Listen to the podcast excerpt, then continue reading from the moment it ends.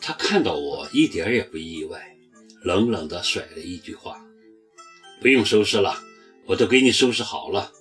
我知道你迟早要来拿的。”我两眼发直，他的话强烈地刺激了我，犹如一道闪电，使我突然看见了什么可怕的东西一样，倏地瞪大了眼睛。你早就做好了准备要我滚？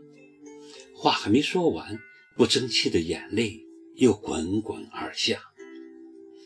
他却视而不见，拿着本书靠在卧室门口，傲慢地说。要搬出去，谁也不会拦你。不过，你可要想好了，出去了就不要再回来。回来？我反问。一双受伤的黑眼睛灼灼闪闪地直视着这个不可思议的怪物。我还会回来？见你的鬼去吧！我死也不会回来。没人性的东西，这辈子我都不想看到你！我咆哮着。提起行李箱，恶狠狠地推开他，让开，让我出去。说着，就穿过客厅，胡乱套上鞋子。临出门时，那混蛋倒又说了一句话：“要不要我送送你啊？很晚了呢。”送你的魂吧，混蛋！我骂了一句后，就重重地摔上了门。然后，我提着行李来到米兰的公寓。房子还没装修好，只能暂时借住米兰这里了。米兰本来想问问我去拿行李时耿墨池说了些什么，但一看我的脸色，就不敢开口了。我也懒得解释，一句话也没说，就奔进房间，把自己埋在了被子里。此后的很多天，我没再说什么话，我无话可说。也没上班，实在没心情。米兰却是早出晚归，两人很少碰面。客厅里有个大鱼缸，里面养了很多鼓着眼睛的金鱼。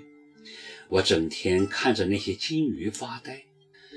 晚上米兰睡了，我却睡不着，也会爬起来继续看那些金鱼，因为除了两个大活人，这屋子里。就只有那些金鱼是活的。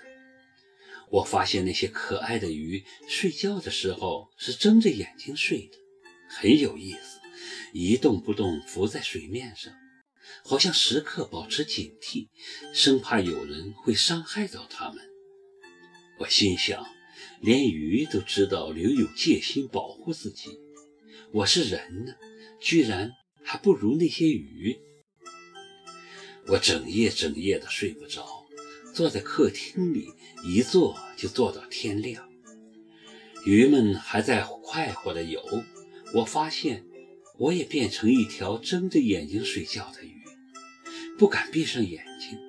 我害怕黑暗，因为黑暗里我完全找不到自己，我迷路了，丢了好多东西，怎么找也找不回来。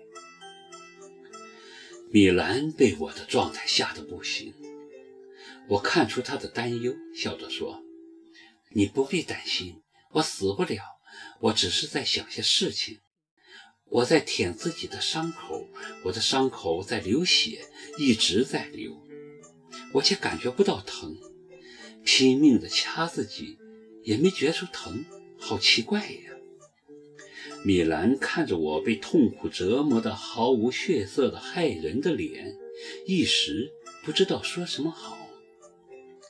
他应该知道，我已飘忽在崩溃的边缘，整天精神恍惚，茫然不知所措，在房间里整夜的踱来踱去，还用牙齿咬自己的手和头发，甚至是枕头和被子。我把自己咬得浑身是伤，满地都是我的断发，枕头和被子也被咬出了一个个的小洞。在凄冷的雨夜里，我经常一个人在楼下的花园里徘徊，忧伤地望着暗无边际的沉沉黑夜，任凭雨水淋透了衣服，也毫无感觉。那天米兰很晚回来，看到我又一个人傻坐在楼下花园的石凳上，于是托我上楼。进了房间，我又趴到窗台，望着外面的黑夜发呆。米兰怎么叫我都没反应。米兰，快来看，他开灯了。